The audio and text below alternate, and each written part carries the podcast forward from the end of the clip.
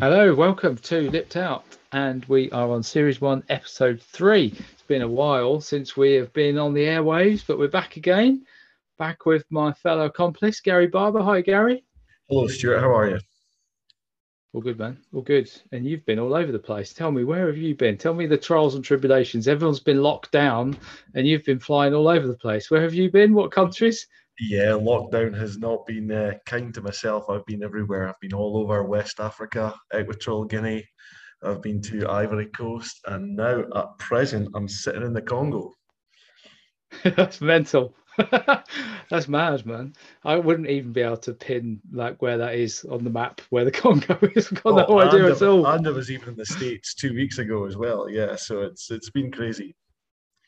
That's crazy. All right, we've got a few golf things to chew over uh, since we have last spoke, and obviously we had a very disappointing Ryder Cup yesterday. So I think we should uh, chew over that, go through a little bit of um, what have we learned from the Ryder Cup 2021. I think there's a few things that we can go through there. Did you watch much of it being uh, stuck in the Congo?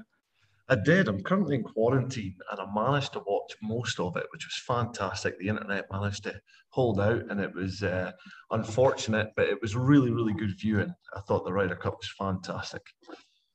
What was the quality of your stream like? It was actually not too bad. I was able to see most of it. It, it jumped in and out a couple of times, but it, for, for the most part, you could almost not tell where you were actually sitting in West Africa. Well, I'd say that some people would say that's unfortunate for you that you saw it in good definition then, because it was a disaster to watch it. it certainly was.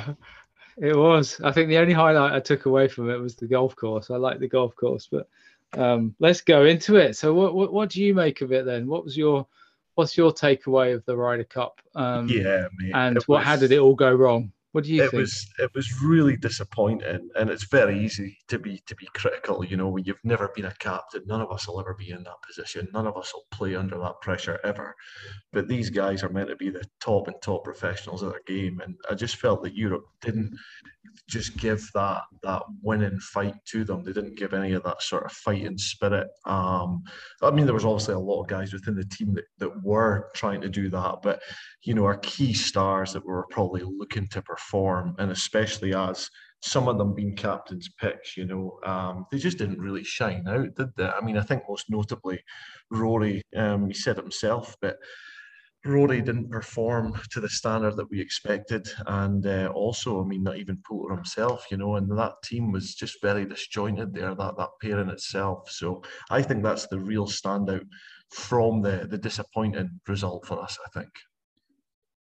Yeah, that's fair. I mean, I think, I suppose why I look at it is, um, I've been disappointed watching the Ryder Cup when we've been beaten before, but do you know what? I watched this one, and I was I was obviously a bit sad that we lost, but I thought the American team were really strong. So I put a bit of a positive view on it. Absolutely. The American team was really, really strong, right? And they got some players that I just really like watching anyway, like Morikawa. I think he's just a fantastic player to watch. One easily fast becoming one of my favorite players. Um, so yeah, disappointed that we we just didn't turn up. But like you just look at that American team and you think, wow, they're they're young, they're going to be good for a while, and they seemed a bit more together, if you know what I mean. Whereas previously, when I think one of the things that Europe has often had over America is we've been, you know, the sum of our parts has been strong, right? Yeah, normally uh, that's it's not thing. the individual. It's normally our thing, isn't it? And this time yeah. it felt a little bit the other way around. Um, and so they had not only individual brilliance, but then they came together as a team and um, I thought they were really strong. Um, I think for us, I, you know, I think we we had we were weak at the tail, weren't we? I mean, Very you know, bless him, he was he was great back in the day, but you know, when he's coming up against these young kids from America who are banging the ball 80 yards past him, he, he's going to struggle, that's for sure. But no, he's not alone, is he? I mean, Westwood's also someone that's probably never going to play a Ryder Cup again. I don't think he might be a captain, but I can't see him ever playing it again. Yeah, and I think it's I think it's really tough to be critical of guys who are automatic qualifiers. You know, there's people that have, have earned their spot. You know, whether they played poorly or not, they've they've they've deserved the chance to be there because they've played well enough throughout the, the qualifying criteria to, to get there. I mean, I think if you you look at the captain's pick, we've got Sergio Garcia, arguably one of the greatest, if not the greatest, decorated uh, Ryder Cup players in the entire entire competition. You got Shane Lowry, who I felt was fantastic. You know, I thought he got dealt a bit of a rough hand um, when they were playing with with Hatton. Hatton did very well on 18, kind of fell apart from them, but but Lowry Lowry pulled it back. You could see some of that open winning spirit in that last putt. I think that he made to, to be able to get them to get them that hole. But and then you've got Poulter, you know, who has always been uh, labelled the postman. You know, someone that delivers when he needs to. And at this time, it looked like his uh, looked like his mail was just a little bit late. yeah, yeah. Yeah, yeah, no doubt, no doubt. I think he's been using the same delivery team that I have got from Amazon recently. I'm still waiting three weeks for something. Um, yeah, fair enough. I mean, I think, uh, as I say, my view, tail. I think our tail was weak and their tail was strong, and uh, fair play to them. What about the other things that we we we saw on it? I mean, what about things such as, you know, Brooks, DeChambeau? You know that whole thing where they don't like each other but you know what's going on there? Yeah, they seem I... to they seem to be united for the for the for, for the for the cause didn't they? What's your thoughts on that? Yeah well i feel that that was definitely something that had to be done you know if you're going to be a team you have to put whatever your personal differences are aside let's without being wishy-washy that's the that's the key that's how you make a, a team get over the line but do you th- i mean my personal opinion i think it's i think it's fake i think it's all social media i do not think it's going to last it'll probably make a little rear its head again at some point probably DeChambeau certainly not going to change his pace of play or his uh, his position with how he calculates distances, you know, and uh, Brooks is is very outspoken at times. So I don't think that'll last. I don't know. What do you think, Stuart? I think it's totally fake, and it's all about the social media money. Um, yeah. But you know, until someone um, releases some footage to showing the two of them having a beer together, giggling, the fact that they've stitched the whole world up, I, there's always that element of doubt that you're not not sure whether or not it, it really is right. fake. But I think if I had to say, I'd put my money on fake for sure, because yeah, the social media money. Yeah, that, even if you the, look at the, the USPGA have put up. I mean, it's a absolutely. deliberate thing that they've done. Absolutely. Yeah. I mean, they're looking to generate that um, that followers, that stream coming in, which is understandable. It generates money. You know, if you if you look at the social media posts, even though when they put the post match conferences, that they're even not that friendly. Still, you know, it's for the cameras. I think you can see that anyone that wants to look past the the the charade that's there. You know. Yeah, I think I think both of them are a little bit uncomfortable. Is maybe the word I'd use in front of the camera yeah, sometimes. Absolutely. Brooks, Brooks is Brooks's media personality is kind of a bit odd anyway, right? I mean, I, I used to out the two of them, I I preferred Brooks before the Ryder Cup. Definitely, I'd always say, yeah, I prefer Brooks. And DeChambeau, you know, winds me up a little bit. I actually slightly went the other way, and it was partly because of what Brooks did with the referee. He thought I'd bang out of order. yeah, um, I really I did. When you were going to bring that up. That's definitely that yeah. was a turning point. That was definitely a turning. That was point. a turning point. Yeah, I thought that was out of order because I think you know you just you, know, you didn't treat people like that. I thought that was just yeah. ridiculous. And if he really thought he was going to break his wrist, then he would have taken a drop. So he's just bullshitting. Um, I think so. And then yeah, and then DeChambeau, I actually did quite like the fact that he was taking on some crazy shots, like that one, the dog leg one, where he oh yeah, yeah, the, yeah, the 417 yards yeah. hit a wedge. wedge. I mean, just and, nuts. Uh, that's crazy. I think it's even crazy shots. Bananas that on the first hole, you know, he, he just he greens it. It's that's well to stand there. I've stood there and played that course, right? To stand there, forget. I remember, I remember trying to take that same shot he did on the par five, and I mean, just a bit lost the ball just for the sake of trying it. And, and I was probably 50 yards further forward than he was. Never mind the tees that they were playing off of.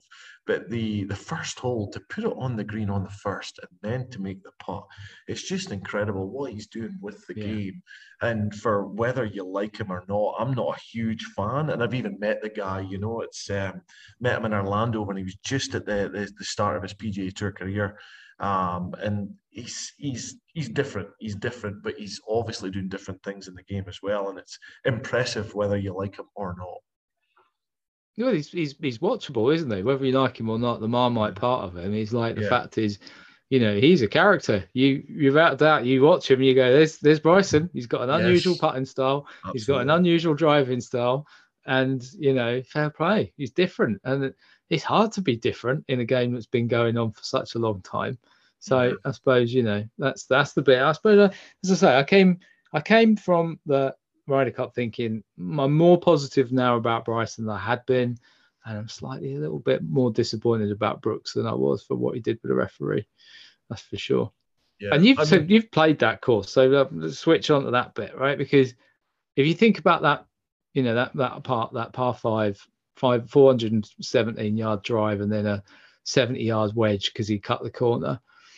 Do you think that? And there's a lot been written about this. Do you think that the USA deliberately changed the setup of that course? You notice on the television it was different from when you played it? Yeah, so what I will say is when we were playing it on the uh, the guys trip a couple of years back, obviously it was only meant to be the year before the Ryder Cup, and we were playing it two weeks prior to them actually closing the facility. They close it basically in the last week of October, um, and then there's no golf played on it right until the start of the following season. And they had all these flags that were I would say probably taking the first cut completely off those fairways. So another 15 yards either side. They had all these sort of like road marking flags. And we asked the caddies that were with us when the guy's Trevor, we said to him, uh, you know, what are those flags for? Like, what's the maintenance got these guys out for? He says, oh, that's them adjusting their fairway width for the Ryder Cup next year obviously prior to COVID, so then it got delayed. But they'd been planning on adjusting that course, which is understandable for the big hitters. And I think that's where another issue came in to the case of, well, let's widen this course up for these guys and make it even more of an advantage to be to be bombing it. Um, I seen a statistic the other day that said the American team on average was something like 14% longer off the tee which is just nuts compared to our team. You know, you widen those fairways up as well, and you you take away that that disadvantage of being accurate, and it's just it, it was just crazy. Probably another another uh, another reason that we lost. Yeah, yeah. I mean, that's um. I think that's going to become more and more common, though, isn't it? This whole way of the, the, courses in America will become very different for Ryder Cups than our courses. What yeah. ours will become narrower, yes. and um, you know, ones they'll just stop people doing that by just putting ridiculous traps in all over the place. So you have to just lay up with irons. And in America, they'll just widen it up and let it let people bomb it down the fairway. Yeah. That's mad that they've changed the course, though. I mean, that yeah. course was laid down. It's a famous track. It's done by a famous designer, and then to change it like that quite significantly. That's very, um, very that's amazing.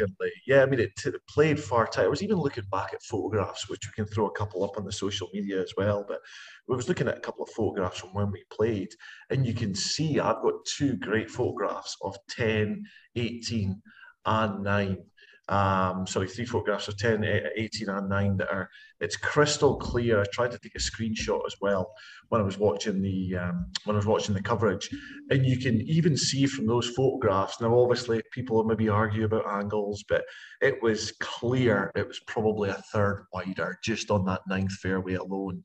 Now, when we played it, it was super, super juicy rough as well. So it can just, I didn't see much rough, you know, and a lot of the guys, even when they were tugging at a mile left and where they should have been in the real thick stuff, it still didn't look that thick. So I would be, I would be asking the question: Did they did they thin all that out of as, as well, just in case the guys did miss those wide fairways? But regardless, they they played amazing. The American side, you know, it's it's tough to be it's, it's tough when you get a loss, but those guys played amazing. It's still a very, very difficult golf course. Um, but yeah, I, I, just thought they've they've changed that setup massively. And I, does it? I don't think it matters how wide you make a fairway. Bryson's length was just ridiculous. Yeah, yeah, yeah. It was ridiculous. It was crazy. It was good good to watch though. Someone that's just changing the game like that. Um, Absolutely. I wish he was. I wish he was on our side. Um, yeah. yeah, you know it. So um, that I think another thing I'd say about the Whistling Straits is um, I thought it was one of the most aesthetic courses I've seen in a while in America. Yeah, um, you know, it's obviously Augusta's very aesthetic, right? And we all know that one. Um, but I, I, just thought it was amazing, amazing to watch. It was had a real European feel about it, mm-hmm. um, and um, yeah, it looked really, really quite an impressive track. Where would it put? Where did you say it was in your sort of top courses you've played around the world? It's, what would you say? It's there. As I say, I'm, I'm very, very biased towards Carnoustie, the greatest links course in the world. But, you know, I think Whistling Straits just, it has the views, it has the it has the architecture you know it's got just an amazing layout of holes all the par threes i think are just incredible um, I, I, think it's right up there. I think it's probably my favourite course outside of Carnoustie to play. I would yeah, go there. I remember you saying before. Yeah. Yeah. I would remember you saying before you liked it a lot. Yeah. So all right. So I was going to say top five, and you've gone straight in top two. Yeah, it's, it's right there. It's right there. what was the weather like when you played there? We got a fantastic day as well, which was awesome. It kind of actually replicated a little bit of what they had. I remember looking at the forecast before the coverage came on on the first day because the, the listeners will find out, but I'm sad that way. I look at forecasts for, for upcoming golf tournaments to see what they're going to be playing in. But it was meant to actually get up there into the 20 mile an hour gusts, and it never really picked up. So it's they, they had a fantastic, a fantastic three days of weather. And we got the same when we played it as well. It rained the day before. And then the day we played, they said it'd been the best day within the last four or five weeks um, what the caddies had said, and we started off with with a jumper sweater, and by four holes in, yeah, it was definitely just down to uh, down to the, the, the polo shirt. You know, it was fantastic. Fun. It was really really good. It was amazing. Nice, nice. Yeah, I, I think um, it's an it's an interesting one. The that area of golf in America, that Midwest, there's quite a lot of open venues, U.S. Open venues that are in that area of Wisconsin, mm-hmm. Illinois. Michigan. There's quite a few tracks that are in there. One of my good friend of mine, Don Wolf, who, who lives out in Detroit, um, and he he plays quite a few of the open venues around that space. And um, what I always think about this is something that maybe you get a little bit more of this than I do, but um, yeah, because they get such bad weather in the winter. Yeah, they get so much snow, and you know it gets horrific from about you know end of October to to sort of end of March, right, where mm-hmm. the courses are pretty much closed. Um, and uh, I suppose you know we in down in the south of England, we never really got anything really that warm. It never really gets that cold. So the courses are kind of fine for 12 months of the year. Um, it would that would frustrate the hell out of me where I would be a member of a course such as Whistling Straits and then you'd only get to enjoy it for like about nine months of the year, and in three months you'd just be looking out your window, so desperately wanting to play golf. That must be a mad part of the world. But you're probably a bit more familiar with that feeling up in Scotland say, than I am. You've probably just described everything north of the border from where you are. I think there's people sitting listening to this saying, "Yeah, that's exactly what it's like." Forget Wisconsin. That's uh, that's, that's East Kilbride, yeah. That's yeah, totally I, I mean, what people don't realise as well, as you said, the, the, amount of phenomenal courses that are up there. Erin Hills, where Brooks Koepka won his uh, US Open as well, is um, or was that his PGA? I think it was, his US Open. Sorry, Erin Hills um, is only an hour south of there. You know, it literally it's it's just it's on the way to the airport. So you've got a massive pedigree of courses around there. You've got the Irish course, which would have been full of hospitality tents, um, right next to, to Whistling to Straits. You've got the, the Irish course, and then you got Blackwolf Run, which held the Women's US Open a few years back. So that's that's just around the corner as well. It's, it's massive pedigree of golf out there, and if you time it right, you can get it at a reasonable price as well, which most folk I don't think realise. If you've been to the States, it can be an expensive venture. But if you time it right, especially a little bit further north in the States, you can get some reasonably priced golf. Yeah, yeah. There's quite a lot, isn't there? You've got like Oakland Hills and stuff like that. It's yeah. not too far around there from Michigan. I suppose they've built quite a few of these cracking courses all around the lakes, haven't they? Yeah. yeah Lake yeah. Michigan or Lake Erie or whatever. Yeah. Lake what do you think? The, um, do you think the fact that there was no Europeans cheering him on made a difference, or do you think it, it's a mute point and it was really just the performance? Any views on that?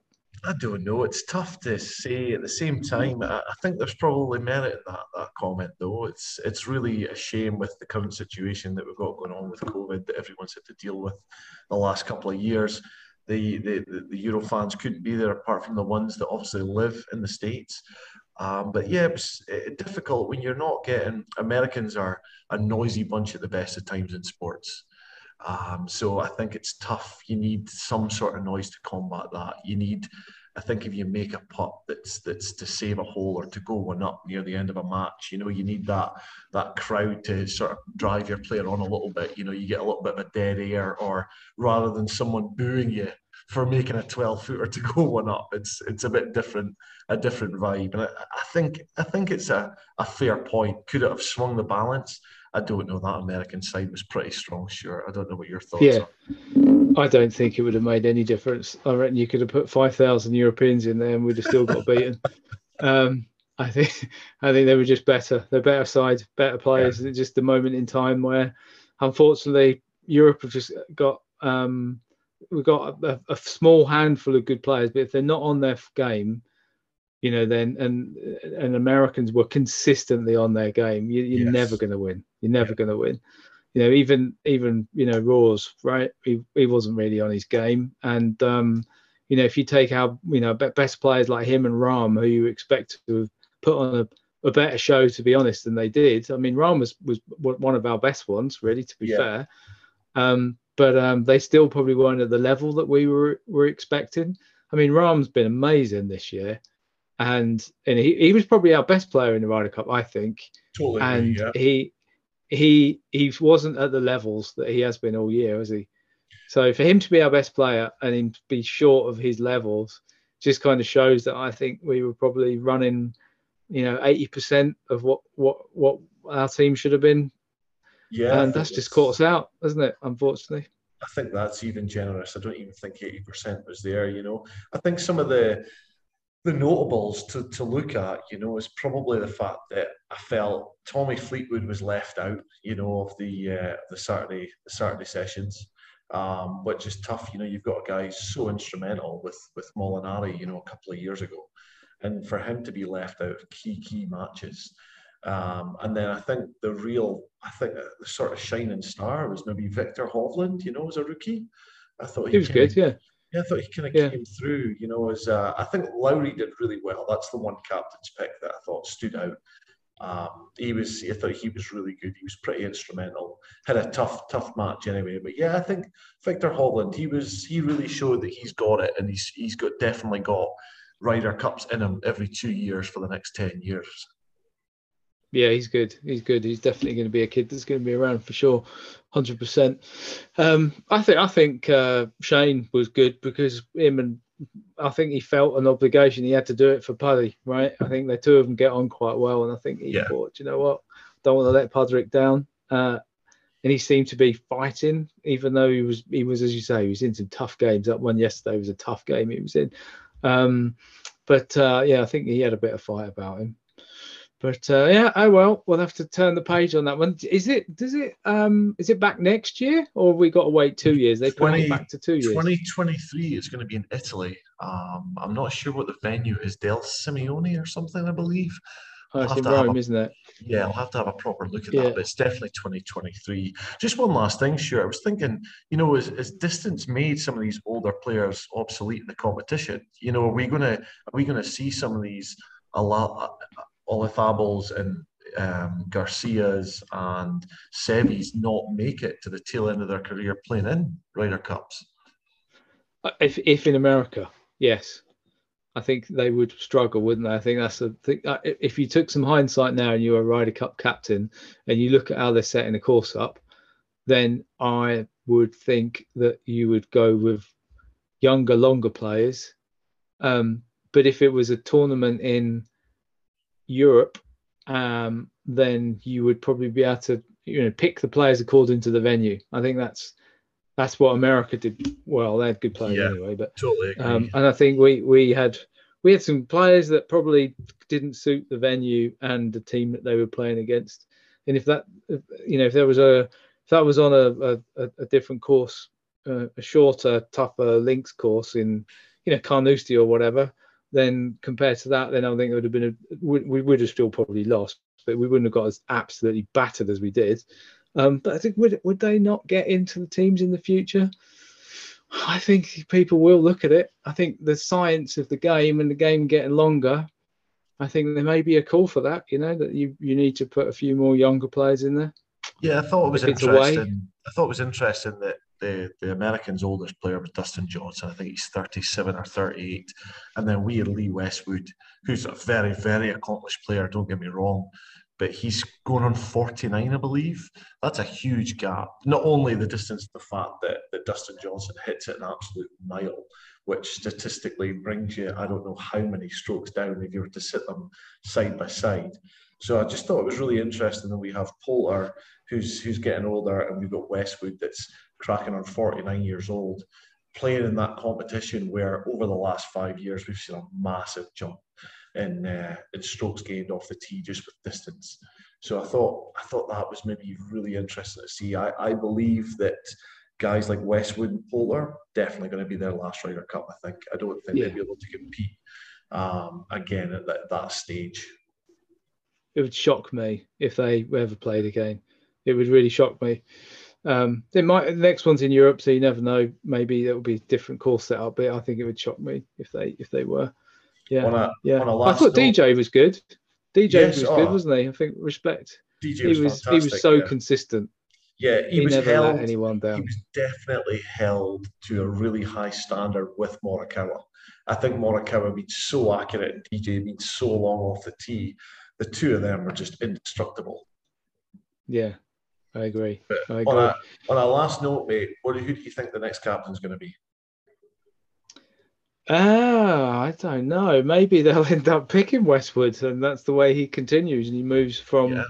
you know, player to to to um, coach. They the Europeans tend to sort of pick players that have only just left being at that level, haven't they? Like Pablo yeah. was had only just left that level. Yeah. So and the one before as well. I I think probably someone like Westwood. Maybe that's who I'd go for. What do you think? Yeah, I was I was looking at it. You know, I was under the assumption maybe because he's got a couple of older vice captains in there. You know, Stenson's still a playing player, still very competitive. It was interesting to Luke see Donald. McDowell. Yeah, exactly. Because Luke Donald, in, in my opinion, I think his career's almost done on the PGA Tour. He's really struggled lately in the last couple of years. You know, he's struggling for sponsors invites and that's really what he's picking up. He's not really gaining that traction that you would expect for him to, to stay in that career. So I think it was interesting to see Luke Donald there. It was interesting to see Stenson and uh, McDowell. So I don't know, potentially Luke Donald. I think that would be a, a move for him. He's got plenty of Ryder Cup experience, you know, but I, I didn't know if that was maybe a thing. One of those three guys that had been a vice captain would maybe get the nod for the next one. I don't know whether Luke Donald's got the character for it. Yeah, he's a he's quite a quietish character, isn't he? Yeah. Um, he always let his performance do the talking as opposed mm. to his talking. Um, so I don't know. I don't know. Don't know. I, I, I go I go Westwood. That's where I go. That'll be interesting. Cool. So let's move the chapter on and put Whistling Straits in the uh, in, into the into the bin of history. Um, and let's move on to what's going on in your game. So I, I heard a little rumor that you've got a new membership. Is that correct? I certainly do. I didn't know we were going to throw this in a different episode, but uh, I don't know. we can keep that as a teaser for the next one. Yeah, so maybe we'll have to work out what the um, if anyone wants to go on social media and have a little guess of what what course if you've got a membership at Carnoustie, what could what course would you possibly ever join that could that could put Carnoustie in some kind of decent competition. There you go. Absolutely. Let's put that little teaser out that way. But you haven't had a chance to play much golf because you've been in uh, Congo and all over the place, right? You yes. played in America though, didn't you? And I, I think you've had some unbelievable shot yes. to go in on a par five. Was that right? Absolutely. So a double home, eagle. my home club, uh, Royal St. Cloud, out there in uh, Florida. So big up to Royal St. Cloud. They're a fantastic facility. I was a member there for quite a few years and still am. The uh, but yes, yeah, so I was out there. I was in the states doing some uh, some paperwork, some um, some things for work and happened to fit in some golf as you do. I mean, you're not. How could you? How could you not be a golf nerd and not fit in some uh, fit in some golf when you're out there doing some work? But it was over there. Back to the club, met a few friends. We played a couple of rounds, and uh, on one of the one of the holes, it's actually called double eagle, and I'm a hit driver. I've got it out there 280 something, 285. One of my buddies has already played his second shot, and I'm waiting for the green to clear he gets up on top of one of the bunkers that relatively hides the green. So the people leave the green in front of us. I hit three iron. It takes one bounce nails the centre of the stick and goes into the hole for a two and a par five. And Sam's screaming at me, "It's gone in, it's gone in!" And I'm, I'm like, "This guy, this guy's a wind-up merchant." So I'm thinking to myself, "This can't be real. This can't be real." But we drove up there, right enough, it was in a two and a par five. As us Europeans call it an albatross, but Americans call it a double eagle, and the hole is called double eagle. So that was great. Um, that was it was absolutely fantastic. I'm the third person to have a a double eagle on that hole. So it was nice. Met the, the general manager for a beer afterwards, and uh, he was telling me the stories. He was actually present with the two other people that had double eagles on that hole. Wow. What's so, the chance of that? That's incredible. Amazing. That's amazing. Yeah. yeah. it was fantastic. Wow. He's present really... with the two other people that have done it. Wow. Yeah. Wow. That must be more. Have you ever had a hole in one? Yeah, so I've had two hole in ones. I've had one at Royal St. Cloud. It was actually in a charity event uh, two years ago um, on a different nine of that course. They've got three nines there: the red, the white, and the blue. And at some point, we'll do a we'll do a feature on them in a pod because they're, they're just a fantastic venue, very affordable golf if you're ever in that area. Royal St. Cloud Links, and it was on the white. It was on the yes, it was on white five, which is uh, one of the par threes there, 180 yards. It was a high school a football tournament, American football, um, for, for all those Americans listening in. And it was St. Cloud Bulldogs, if I believe correctly. I'd actually mishit the shot. People don't don't get upset at me. I'd mishit a six iron tugged it a little bit left, didn't even bother looking at it because I, I was so annoyed with how it hit it. Hits the slope, feeds off and, and runs in the hole and, and everybody's jumping up and down. So everyone else seen it apart from me. So that was that was pretty frustrating. And my other hole in one was at Mystic Dunes, which is also in Florida, um, not too far from that course. So Mystic right. Dunes is Very fantastic. Good. Yeah. So really good. Two hole in ones and one double eagle or an albatross if you're in Europe. So what's your what would you say was more satisfying? Um, I would say the hole in one. I think people more want a hole in one, but at the same time, it was actually a, a friend's father said to me a, a, a, double eagle is rarer statistically. It's yeah. rarer. Um, so yeah, I'm glad to have I'm glad to have both, but yeah, it's just good any time that you have something like that, anything that's unique. I'll throw the pictures up actually on social media. Um, so if anyone wants to see them, you can comment along. But fantastic. I've got some video footage of the the aftermath. But the yeah, it was just it's just great to have that. I mean, have you had a hole in one shirt? No, not even come close, mate. Oh. I've hit the stick a few times and then you know gone off the green from there. Yeah. Not, no, not not. I've just not even got close. One day maybe, but no. I'm afraid not. Nowhere near. I've only ever had one eagle in my life as well. So uh, I'm not at the same levels as you, buddy. But uh, um, I would think that, you know, the, the albatross, a two on a five, if you just think of that, that's got to be harder than a yeah. hole, uh, you know, than getting a hole in one on a par three. But there you go. So well done. That's what I'd say. Fantastic achievement. Um, thanks. Thanks. Yeah. Buddy, yeah. Awesome. Awesome. Very good. Um, well, we've probably covered off quite a lot today. So we're probably ready to wrap it up now on um, episode three of the pod. So anyone's got any questions, then you can um, reach us up on our social media account. Um, we will probably be doing another one, and we'll talk about this secret membership that Gary's got. A, I've got. We won't say which club it is. We'll do that on the next pod. so uh, we'll do that one. But you can reach out and have a guess at what that is at, at lipped underscore out on Twitter if you want to try and get in touch with us or write anything. Um, but we'll cover that on the next one. We'll talk about Gary's uh, uh, new new club because there's definitely some stories about that for sure. So uh, we'll we'll get onto that next time. Anything else, Gary, to say? Any last words from you? No, that's all. Just everybody uh, get on the social media. Let us know if you have a an idea what the club is, and uh, I'll be interested to see if someone gets it right. Cool. All right, nice one, Gary. Speak soon. Cheers, everyone.